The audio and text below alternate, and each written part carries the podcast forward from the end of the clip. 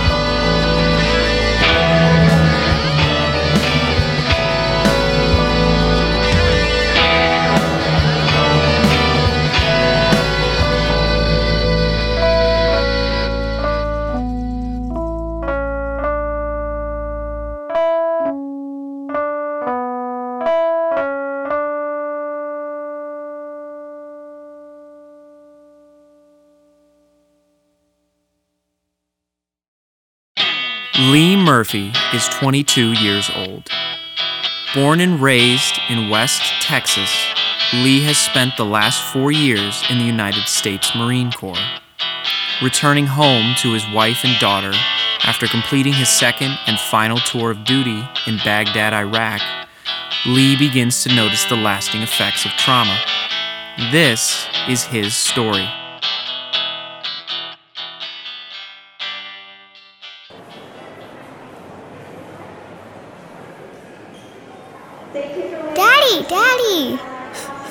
Mercy girl! Oh, honey, welcome home. Daddy, Daddy, look, I drew these for you. Do you like them? Of course I do, sweetie. Oh, baby, I'm so glad you're home. I, I can't believe you're here. How was your flight? Long. I'm tired, but happy to see you guys. Is it just you two? Yeah. Huh. Baby, what's wrong? Nothing. I just thought there'd be a lot more people here to welcome me home. Well, you know how long of a drive it is from West to Dallas. It's hard for people to get time off to come greet you. I guess so. Come on, Mercy. Let's get your daddy home. Yeah!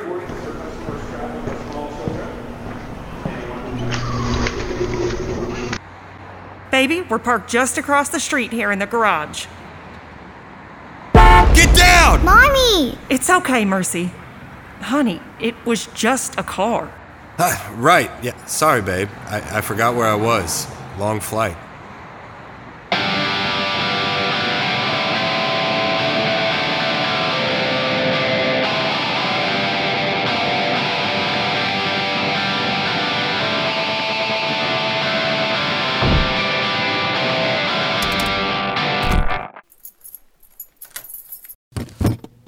Lee, come to bed. I'll be up in a minute.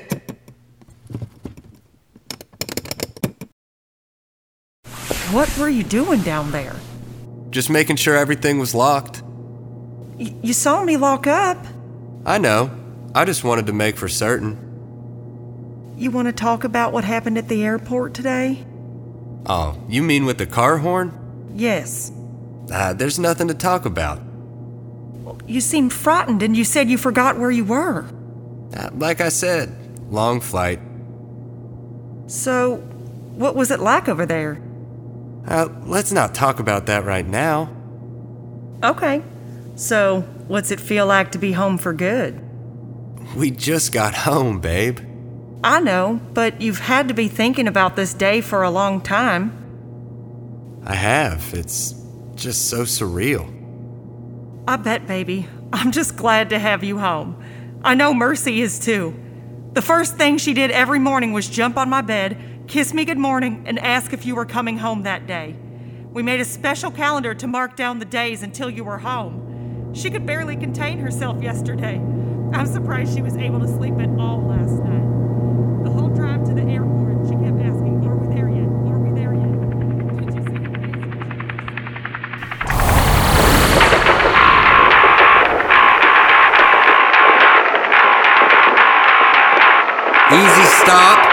Stop right there. Stop.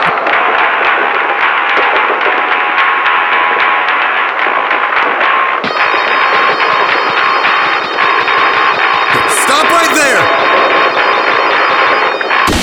Honey, what's wrong?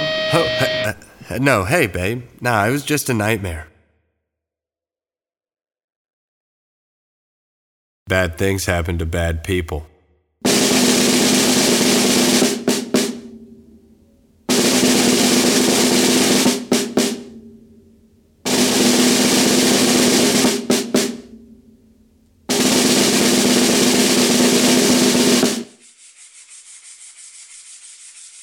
You doing?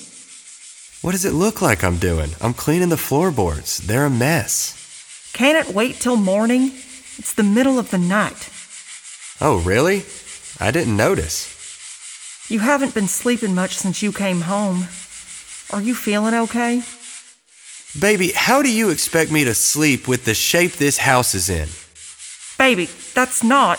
Get back! Is that thing loaded? Lee, it's just the wind. Where did you get a gun? I've always had a gun. And where do you keep it? Where do I keep in my office closet in a box on the top shelf? Well, put that thing away before our daughter comes down and sees you waving a gun around. What is wrong with you?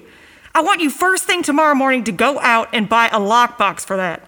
Maybe while you're out, you can find yourself a job. Money is getting tight. Now, come on, we're going to bed.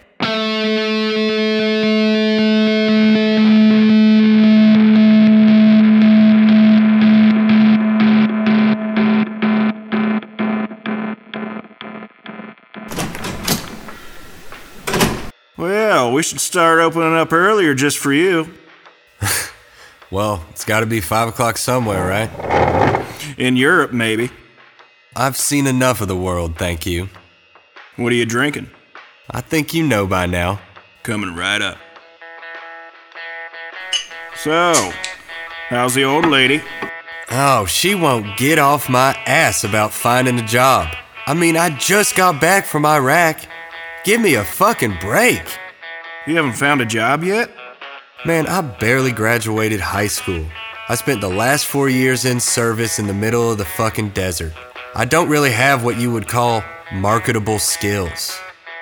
You know, I do have some good friends down at the check shop. I can put in a good word for you. Ah, thanks, man, but I'm sure I'll find something soon. Well, I bet you're glad to be back with Amanda and Mercy. Of course, man. I just I just can't be there sometimes. They don't understand, man. No one fucking understands. It's not like I can just come back from a war zone and pretend everything is all right, you know? It's been a long time since I've been a civilian. I'm just not the same as I was.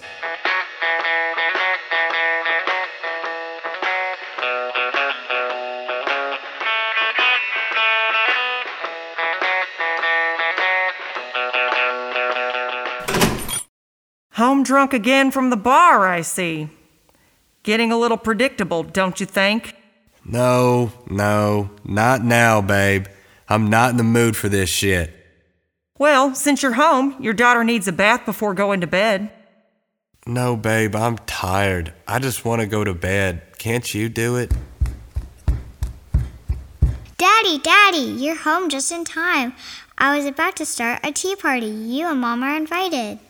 Oh, baby, not tonight. Daddy doesn't feel too good. But you said that last time. Oh, honey, it's time to get ready for bed anyway. But I'm not tired. I want to have a tea party. Mercy, go brush your teeth now. I'll be in in a few minutes to give you a bath.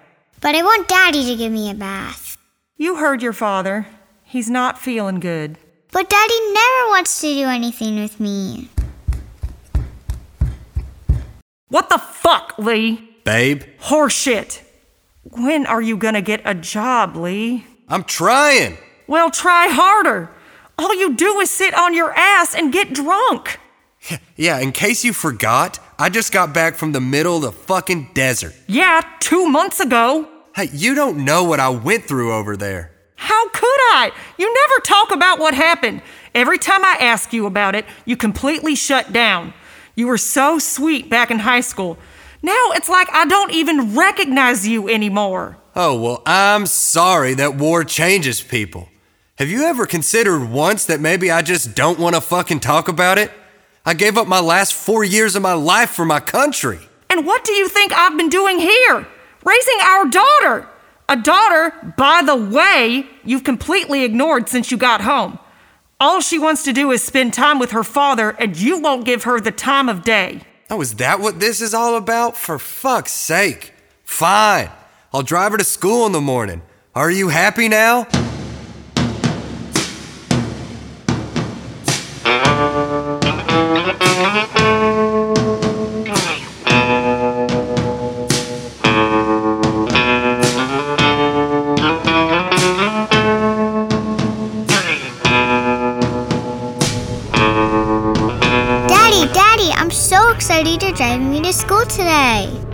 Yeah, me too, baby.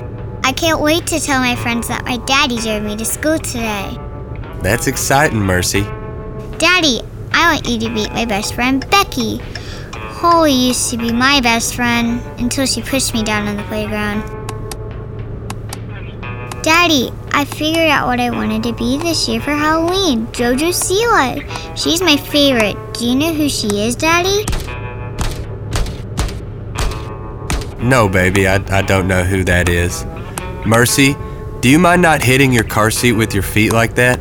She sings and she dances and she wears a big bow on her head.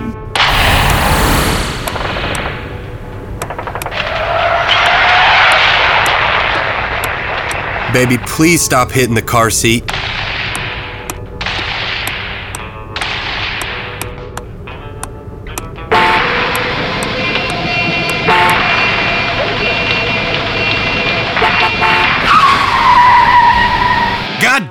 Mercy! Stop that!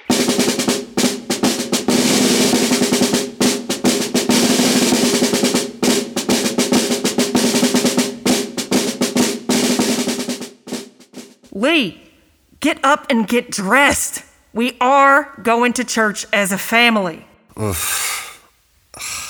get up now. Listen, not this week. I'm just way too tired, okay? I barely slept at all last night. Bullshit. I'm sick of that tired ass excuse, Lee. We are going to church. Now get up. I said I'm not up for it this week. Well, I'm not up for your shit anymore. Listen, I've been looking into it. The VA hospital in Dallas offers treatment programs for veterans who are having trouble acclimating to civilian life. No, I've already done my tour of duty, okay? I'm home now. I'm not leaving here again. Obviously, something awful happened. Whatever it is, you can tell me. Why are you holding on to this pain? My friends died, Amanda. Normal folk like you and I who will never get to see their loved ones again. I got to come home and they didn't, and I just don't know why. If I allow myself to forget that, to feel better, to move on, then I'm afraid that I'll forget them too. It's the only way I know how to keep them alive. I'm sorry that your friends are dead. I can't even imagine how hard that must have been to witness and live with. I'm not asking you to forget them. I'm asking you to get help. I don't know why you survived and others didn't, but you did survive, Lee. I need you. Mercy needs you. You can still carry on while honoring your friends' memories. Honey, go to Dallas. Baby, I can't. I'm done asking. I've spent enough days being a single parent while you were away. I refuse to do it now that you're home. I love you more than anything. I am so proud to be a military wife, to be your wife, but we need you well. You get yourself together now, or I am taking mercy and you will never see us again. I mean that. And you will never see us again. You will never see us again. Never see us again.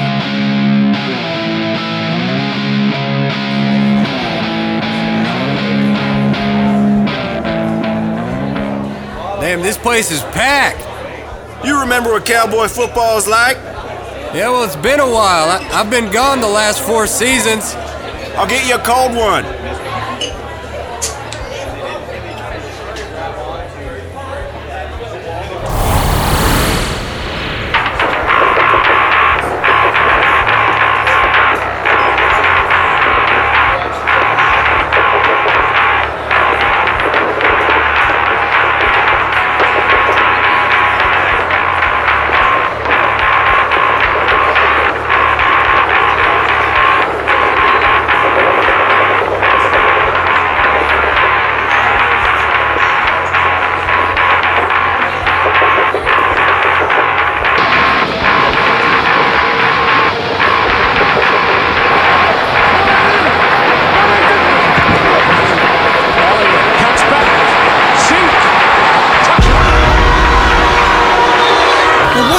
Fuck is everyone's problem here? Do y'all even know that there are still men and women getting killed over there? All you can do is sit around and watch a damn football game? Does no one care that there's a war going on? Where are your values? Where are your priorities? Nobody even comes to welcome home soldiers anymore. Do you have any idea what we have to do over there? Any idea what I had to do in order to get home? And for what? Bunch of loud assholes at some bar? Lee, why don't you come outside with me? Case number 765 291. Lee Audie Murphy, you are charged with two counts of assault and battery. How do you plead? Guilty, Your Honor. Mr. Murphy, I understand that you just returned home from Iraq with the Marine Corps. Is that true? Yes, Your Honor. I see. Thank you for your service. I also served in the Marines in the first Desert Storm. I realized how difficult returning home can be. That is why I'm going to give you a second chance, Mr. Murphy.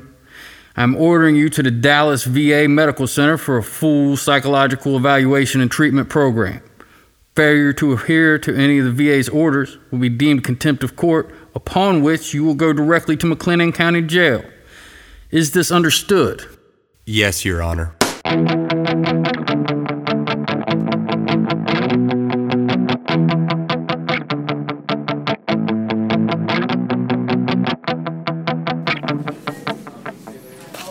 Mr. Murphy? Well, that was a long wait. Yes, I'm sorry, Mr. Murphy. I'm afraid we're always backed up. I have your orders here. You're actually scheduled to meet with Dr. Michaels. Unfortunately, the earliest we could get you on his schedule is four weeks from today. W- what am I supposed to do in the meantime? Well, there is a group that meets three times a week. They're meeting again tonight at 7. I'd recommend attending them. This is bullshit! I told her I don't want to talk about it! No one is listening! We need security in the lobby immediately.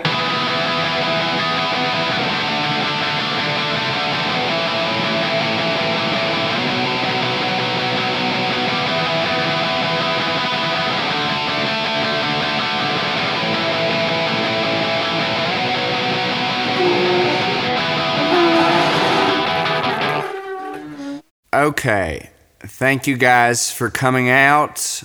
We have some new faces here tonight. So, for those of you who don't know, I am Dr. Ben Tramer. I am a registered therapist who specializes in group therapy. The goal of group therapy is to bring about a sense of belonging and understanding. We do this by sharing common experiences about specific occurrences. In this case, that would be the lasting effects that trauma can have on veterans. Now, Luis, I believe last week we left off with you talking about your kids. Yeah, we were stationed outside of Kabul, and I always did night duty. To this day, I'm still afraid of the dark. My kids say, Why do I need a nightlight if daddy still uses one? anyway, the nightmares are getting better. Uh, frequency is the same, but the intensity has gone way down. That's great, Luis. Jeremy, you and I were talking before group, and you brought up an interesting point about a soldier's worth. Would you care to elaborate? Yeah, I keep thinking about what it means to be a veteran in America. What do you get once your own government deems you useless, unable to fight? What do you get? Where do you go where things are better? Some sort of retirement community, an American paradise? If so, what did you do to earn it was that okay? I've been fighting all my fucking life till I don't even know why or what for anymore. Just to come home to nothing. No ticker tape parade, no welcoming committee, no banner, just indifference to what my platoon went through. My identity has been stolen. So at this point, all I want to know is where's my fucking Valhalla? I know what you mean, man. To feel like no one cares about the sacrifices you made over there, just to come home to nothing? It's nice to see a new face. And you are. Lee Murphy, Private Lee Murphy. My contract ended a few months ago. I was in Baghdad. Well, thank you for your service. Welcome home. Why did you decide to join us tonight? Well, I was ordered to treatment after getting in a bar fight. My wife and I kept getting into arguments, and she said that she was gonna. Drop your ass? She was tired of you punching holes in the wall? Waking up in the middle of the night fucking screaming? Did she tell you to get help? Try to send you to some doctor? But you don't go, because you know there's no help for this kind of fucked up, right? Yeah.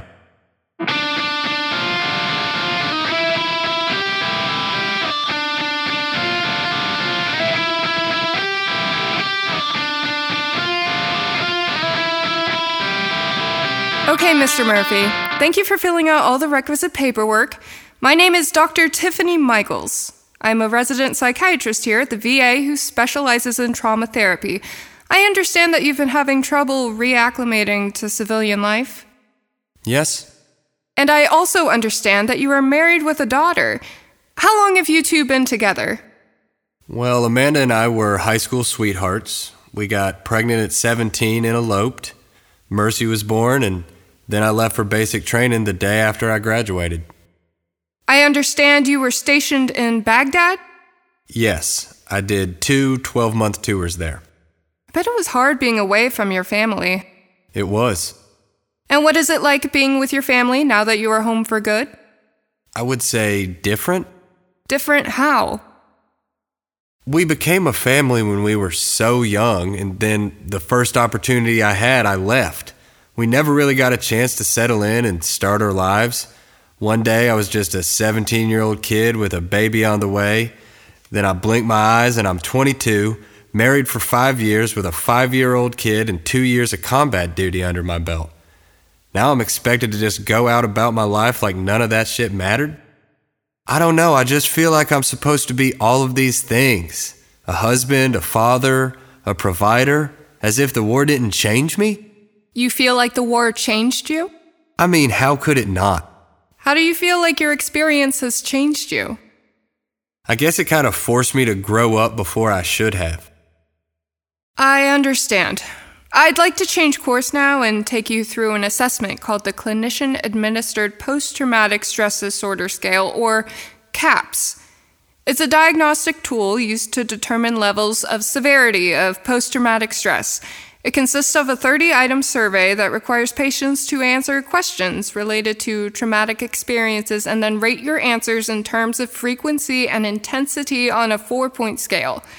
The assessment takes about two hours to complete. Now, first off, Mr. Murphy, while it's important to be thinking about past traumatic experiences, please know that at no point will I ask you to go into specific details about a past trauma. The goal here is to assess the severity of the way you've been feeling from a safe distance away from your trauma, not to relive the experience of the trauma. If it helps, you can think of this as a 5,000 foot view of your trauma. Does that make sense? Uh, Sure. Good. In the past month, have you ever had any unwanted memories pertaining to a traumatic event while you were awake? Of course. How often have you had these memories? Most days. How much do these memories trouble you? A lot. Are you able to put these memories out of your mind and think about something else? Mm, no, not easily, no.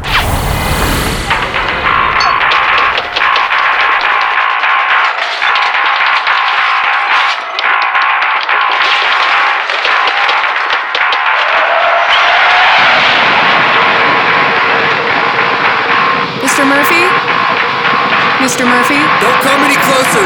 Can you hear me? Please stop! Don't make me shoot! I'll shoot! I don't. Stop! Listen, I, I gotta get out of here. Mr. Murphy? Oh, where are you going? Mr. Murphy?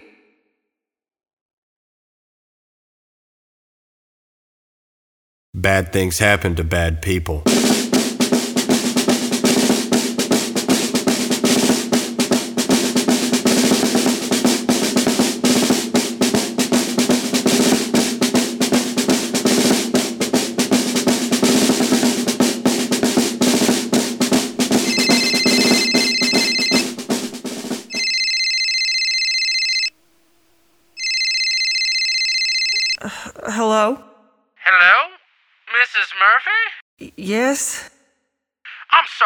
You, Mrs. Murphy, but this is Dave Carter. I am your husband's lawyer. I'm calling to see if you know where your husband is. You know he's in Dallas getting treatment. Well, that's the problem, Mrs. Murphy. I just got notice that your husband has skipped out on his treatment and a warrant has now been issued for his arrest. Oh my gosh. So, you haven't heard from your husband. Uh, he texted me yesterday morning on his way to the VA. He usually calls me every night after his group meetings. He never called and hasn't answered any of my messages. Do you have any idea why he might have skipped out on treatment? No. Uh, hold on. Mrs. Murphy?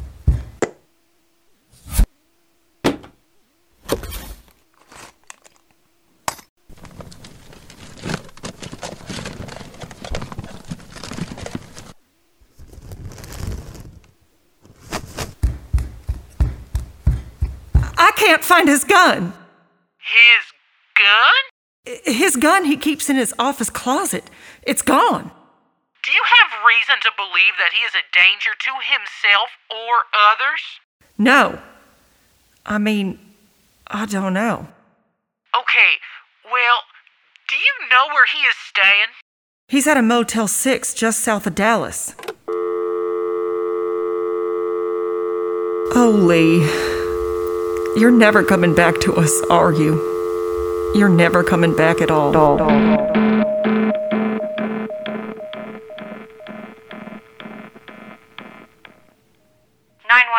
what's your emergency? Please just make it stop. Make what stop, sir? The memory. The memory of what? The little girl. What little girl, sir? The little girl with the flower. I'm sorry, sir. I don't understand what you mean. Where are you right now? All I want to do is hold my daughter. But every time I look at her, all I see is the little girl with the flower. Sir, are you in danger? Do you need an ambulance? No, listen, I killed the little girl with brown hair and dark eyes. She was just coming to bring me a flower, and I shot and killed her. You shot and killed a little girl? Please just tell her I'm sorry. I didn't know. I was afraid. I just needed her to stop. Sir, I need your location. I just needed to stop. Sir, I can't help you if you don't tell me what's going on. I can't. It does it just doesn't matter what I do. If I'm not hurting myself, I'm hurting everyone I love. I'm broken. I'm sorry.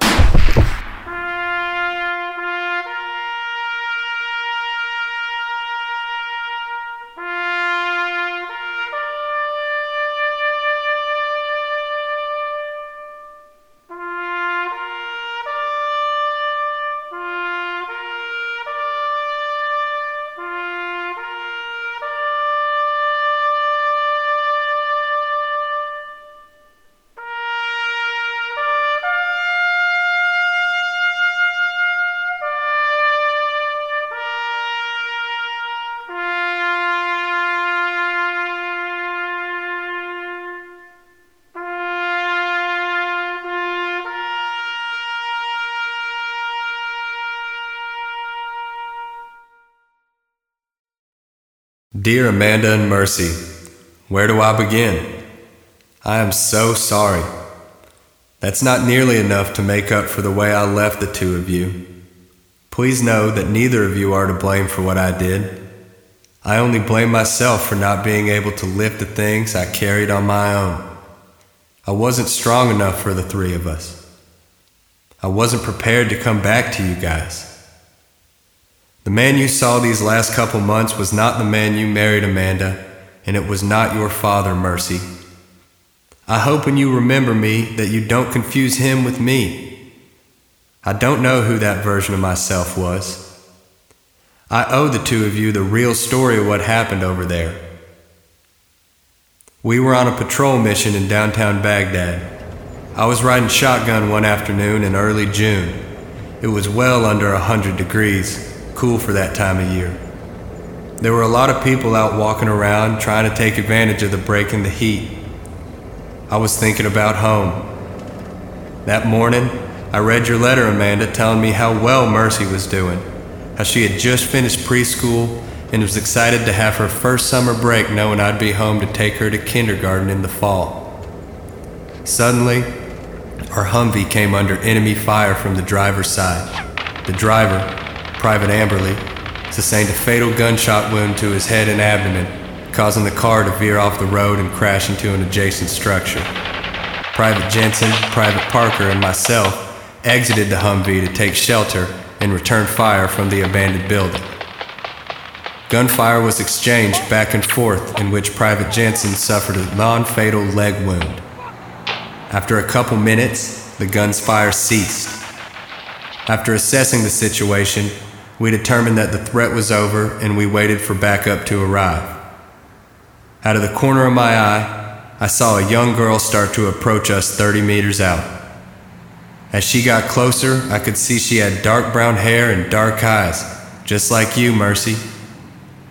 When she got about halfway to us, I noticed that she was holding something in her hand. I couldn't make out exactly what it was because of the haze, but I did see whatever it was was attached to a long string.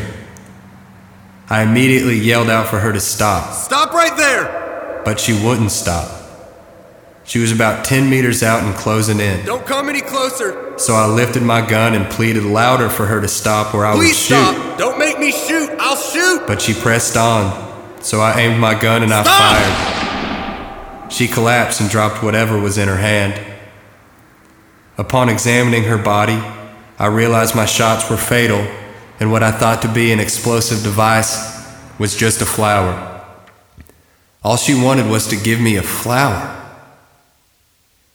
I could not live with what I've done, with the monster that I've become. I prayed that in telling you the truth, you could separate my actions from the man you once loved before. I cannot. I love you two and want you to move on from my memory. Dr. Erica Berkeley is a psychologist who specializes in stress related mental disorders. She works at the Stress Center, one of the only evidence based assessment and treatment centers in the greater Cincinnati area. We talked with Dr. Berkeley over the phone to discuss the topic of post traumatic stress disorder. What constitutes a traumatic event? A traumatic event in diagnosing post traumatic stress disorder has to meet certain criteria. And currently, those criteria are um, directly experiencing or witnessing firsthand a life threat or serious injury, or um, learning about a violent or accidental death of a loved one or close friend, or if somebody is repeatedly exposed to those types of trauma, traumatic events like life threats or serious injuries as part of their job. For example, military personnel, also first responders, people who work in the ER or 911 operators. They have to have had repeated exposure to events that involve life threat or serious injury. So the examples that are given in our diagnostic manual are things like police officers saying child abuse or domestic violence when they're on a run or a call, or a 911 operator kind of hearing someone describe in detail what's happening with a serious injury or a life threat.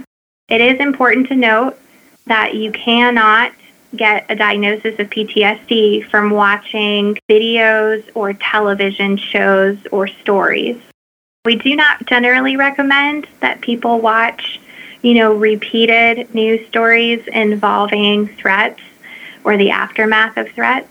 In general, that's going to increase your stress response. But it is good to know that you will not develop post traumatic stress disorder from being exposed to serial through media.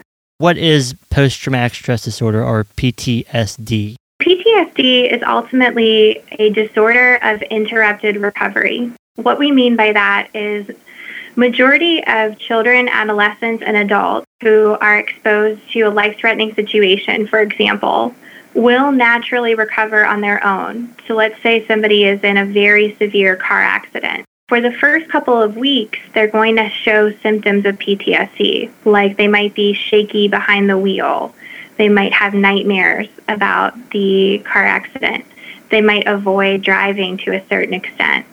Um, but on average, that person will recover in about one to three months. Those symptoms will completely go away on their own. Unfortunately, for a subset of the population, so about 8 to 12 percent of women, about 6 to 9% of civilian men. In terms of military combat and first responders, we're looking at anywhere from about 12 to 13% to the mid 30s, 33 to 35% of those individuals will develop PTSD in their lifetime. Many more will be exposed to traumatic events but will naturally recover. PTSD, it's a brain based condition that interferes with natural recovery. It's nothing that a person does to get PTSD, for example, and it's nothing a person does to, to quote unquote get over it. It's a brain based condition. Once it's present, it requires evidence based treatment for PTSD, which is incredibly effective for most people.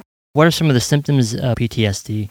There's four main groups of symptoms in PTSD. They interact with one another and they strengthen each other. So the first group is called re experiencing. So you're re experiencing the trauma in some way via nightmares or intrusive thoughts or emotional upset at a trauma reminder. Then the next group of symptoms is called hyperarousal. Just like it sounds, it involves symptoms like becoming more irritable and acting on it, being more easily startled or jumpy, as well as having difficulty with concentration and trouble falling and staying asleep. Hypervigilance is another key symptom for hyperarousal that makes it especially difficult for combat veterans to reintegrate into civilian life. Hypervigilance is defined as being especially on guard Mm-hmm. So you're not just alert, you're hyper alert, kind of like your head's on a swivel. The next group of symptoms is called negative changes in cognition and mood. Those are psychology terms for negative changes in how we think and emotions that tend to stick around or persist. Examples of this are the should have, would have, could have thoughts, like I should have saved my buddy next to me. If I had fought back, it wouldn't have happened. Thoughts related to having a negative overall view of yourself, other people, or the world around you. Thoughts like, I'm a bad person, or I'm permanently damaged, or people can never be trusted. civilians are dangerous. The last group of symptoms is called avoidance. That's a big one in PTSD. It's one of the things that can maintain PTSD. Um, and avoidance looks two ways it's avoidance of thoughts and feelings related to the trauma or traumas, but also avoidance of people, places, situations, even conversations or objects that remind the person of the traumatic event. The more that we avoid anything in the brain, the more likely we are to actually re experience something related to what we're avoiding. For example, if a combat veteran avoids thinking about events where they lost a comrade, the more they try to push that out of their mind, the more likely they are to re experience it via a nightmare, for example. Physical distress when they hear a loud noise or they smell fireworks.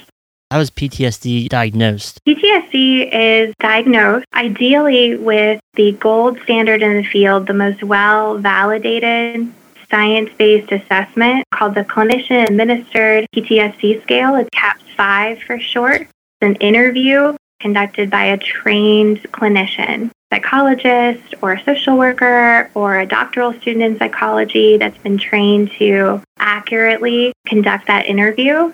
It's important to know that when we're assessing PTSD in the clinic, we do not ask a person to go into detail about what happened. And that's very important because for many people, that can be the hardest component or what might keep somebody from treatment mm-hmm. is the thought that they have to retell their story. We know that you do not. You do not need to do that to, for PTSD to be effectively treated and treated long term. You also do not need to do that to get the diagnosis um, in the assessment. So all we ask is what we call a 5,000 foot view of what happened, just the type of trauma, the year, or about how old you were at the time, and who was involved um, broadly, like my unit, for example. And then the assessment is focused on symptoms. At the end of that assessment, then a clinician will give a person who's been trained or licensed to diagnose PTSD, will then give a diagnosis of PTSD or inform a person that PTSD doesn't seem to be the best fit and maybe we're looking at a different condition. When do you think someone should seek treatment for their PTSD? The diagnosis requires that we wait one month after the traumatic event because the most common occurrence after trauma is natural recovery, and we don't want to interrupt that. Now, if a trauma happened, been two weeks, and the person has a lot of what we call functional impairment, then treatment is likely going to be helpful. So let me define functional impairment. That's another heavy loaded psychology term. What that means is how much are those symptoms bothering them, interfering with their life? What about their relationships with other people? To what extent are those symptoms impacting their work or ability to work? That's not just formal kind of paid employment, but also what about their chores, things that they need to get done? What about taking care of anyone they might care for? If the PTSD symptoms have a significant impact on a person's ability to live the life that they deserve, the life that they want, the life that they're used to, then that is a good time to reach out sooner than later mm-hmm. for treatment. Oftentimes, what will happen is that other symptoms will develop around avoidance or an effort to avoid trauma reminders. Some common examples of that are drinking, so having their mm-hmm. alcohol use increase in um, how often and how much they're drinking, right. or maybe their nicotine use or cannabis use in terms of smoking marijuana. Maybe they might engage in different eating patterns, or they might socially distance themselves from other people. It's also important to pay attention to efforts for avoidance mm-hmm. and how much those avoidance strategies are negatively impacting a person's life, relationships, or work. What would you recommend the first step someone should take to, to get help for their PTSD? I would encourage people to go to the National Center for PTSD website. That is affiliated with the VA largely, but not completely. It is a science informed, science based resource for PTSD mm-hmm. where a person can learn more about their symptoms and also get connected to evidence based providers for treatment.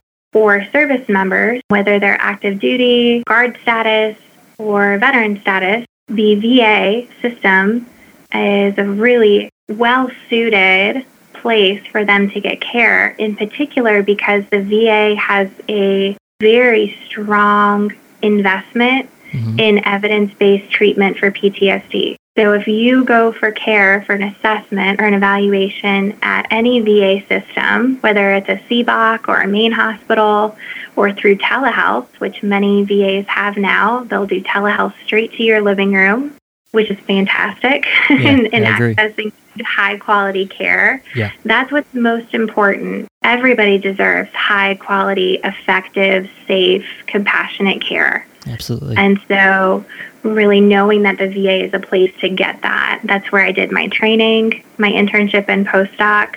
I would send my family members to those clinics, and most VAs have PTSD specific clinics. Like in Cincinnati, it's called the Trauma Recovery Center.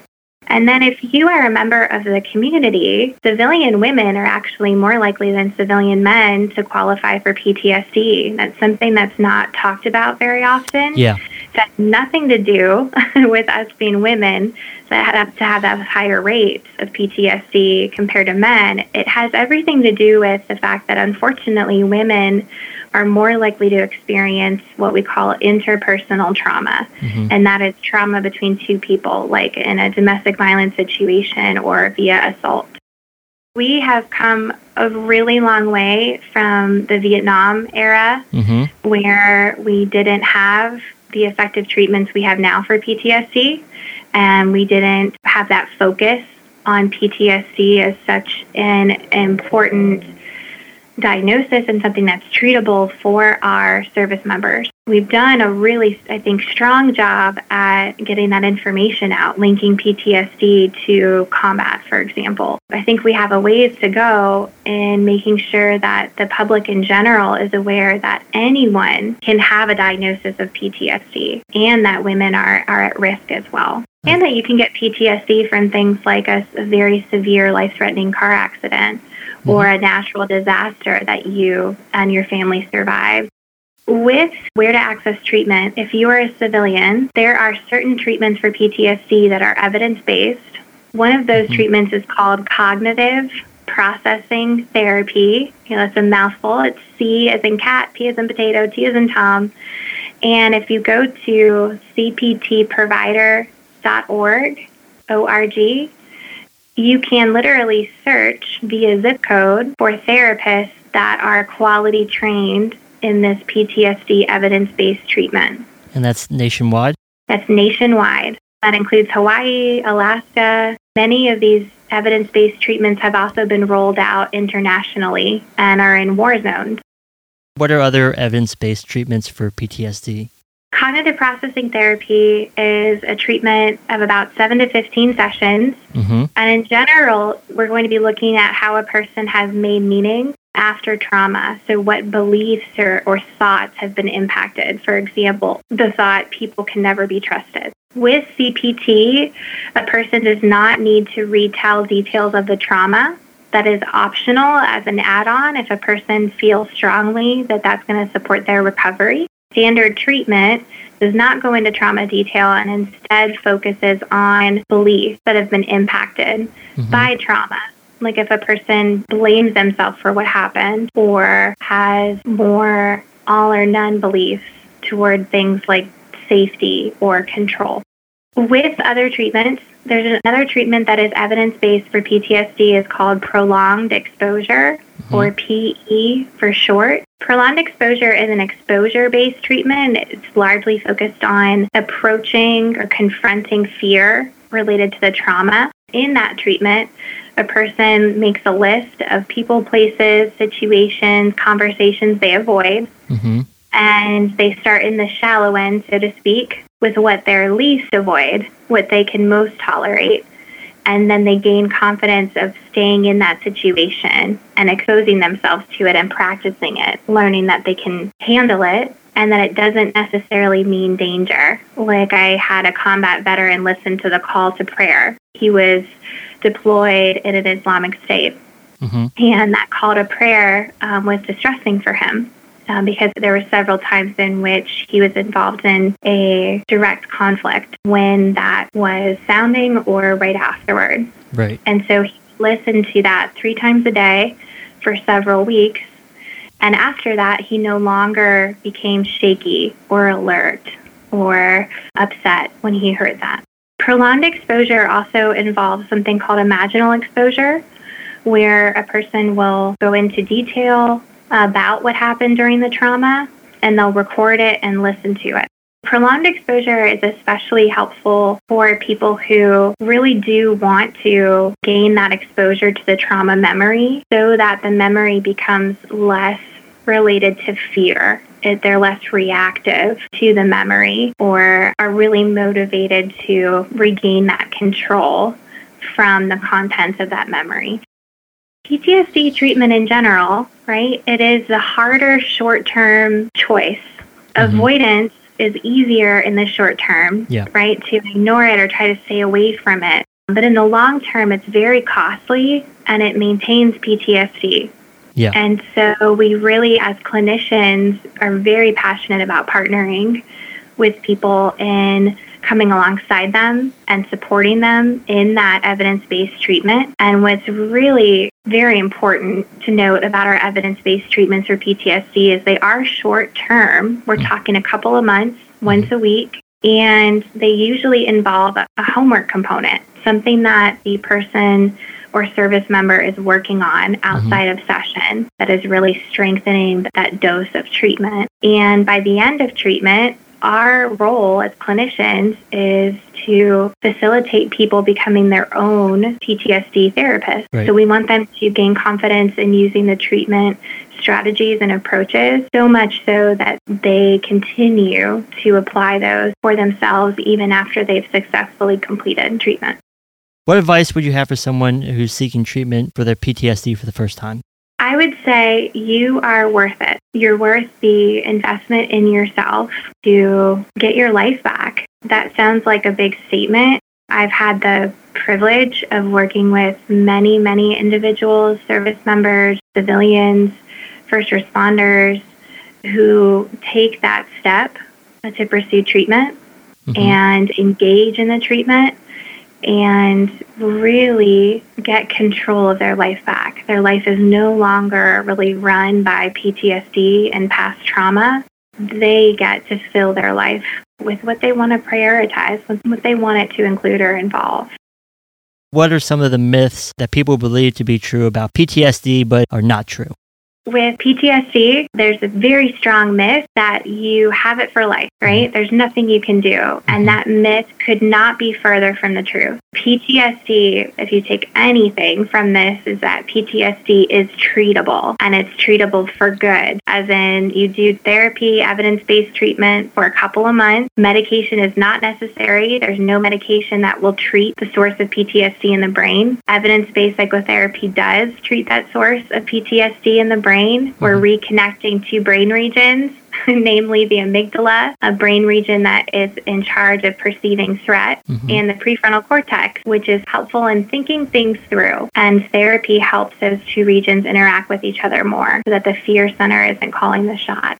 Another huge myth with PTSD is that PTSD means that you're weak, or PTSD means that you didn't do enough, or you're not strong enough, or you didn't fight hard enough, or there's something wrong with you. Again, that could not be further from the truth. There are certain things that make it more likely that people will develop PTSD. For example, exposure to trauma and repeated trauma. Things like head injury, which is the hallmark injury for the Operation Iraqi Freedom and Enduring Freedom conflicts in Iraq and Afghanistan. Mm-hmm. PTSD is at its core a brain based condition. And what's exciting about that is really blowing apart the stigma of PTSD as a personal character flaw and looking at it just like we would any other medical brain based condition.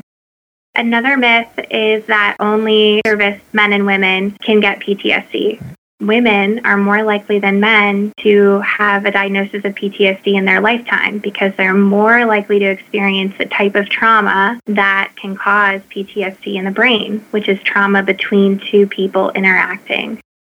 The biggest message I could ever send is that this is treatable and it's treatable quickly, a Yes. couple of months, and you don't need to be prescribed any medication to treat PTSD. I will say too one more thing, Absolutely. one more type of treatment for Yeah. PTSD called cognitive behavioral conjoint therapy. So that's a mouthful. What's neat about this therapy is a person can bring a supportive person, typically someone that lives with them or they spend a lot of time with, into treatment with them. Mm-hmm. So that treatment, you can use it in a romantic partner or with a couple. You can also engage in this treatment with a battle buddy, sibling, and the two of you partner up to both decrease PTSD overall and in the relationship. But then you also are going to learn and practice a lot of really effective communication skills to improve the quality of the relationship. So that other person is much more likely than me as the clinician to really know the person with PTSD. And so for them to be able to team up and treat PTSD together is really um, rewarding to be a part of as the clinician. Heavy Head, Season 1, Episode 3 The World You Saw Incinerate is written and produced by Tanner Hinds. Mercy Murphy, voiced by Olivia. Lee Murphy, voiced by Lee Kimbrell. Amanda Murphy, voiced by Alicia DeVore. Bartender, voiced by Chris Weir. Judge Bean, voiced by Jay Armstrong. Receptionist, voiced by Kelsey Bartlett. Disgruntled Patient and Marching Snare by John Bertkey. Dr. Ben Tramer, voiced by Andrew Rudick. Luis, voiced by Augustin Sanchez. Jeremy, voiced by Joe Rusk. Dr. Tiffany Michaels, voiced by Gretchen Schultz. Dave Carter, voiced by Billy DeVore. 911 operator, voiced by Katie Savage Rusk. Thank you to Dr. Erica Berkeley for taking the time to talk with us. If you live in the Cincinnati area and want to learn more about the Stress Center, please visit www.uchealth.com slash stress dash center or call 513-558-5872. Audio of Dallas Cowboys touchdown courtesy of Fox Sports. Original music by Real Blue Heartache Kids. The music is available online wherever you buy or listen to music. If you or a loved one is experiencing a psychiatric emergency and live in the United States, please call the National Suicide Prevention Lifeline at 1 800 273 8255 for free and confidential support 24 7 365. Follow us on Facebook, Twitter, and Instagram using the handle at HeavyHeadPod. Subscribe to our official YouTube channel, Heavyhead Podcast. You can email us at heavyheadpod at gmail.com. Please rate and review us on iTunes. We'd love to hear from you. If you enjoy the show, please share us with a friend or relative. You can support the show by making a monthly monetary pledge when you join our Patreon page at patreon.com slash heavyheadpodcast and get access to exclusive content. You can also support the show by making a one-time monetary donation to paypal.me slash Tanner Hinds 1. That's paypal.me slash T A N N E R H I N D S, the number one on PayPal. Or at T Hinds 1. That's at T H I N D S, the number one on Venmo. Lastly, merch is available at heavyhead.bigcartel.com. Thank you for listening. We'll see you again next month. Until then, take care of yourself.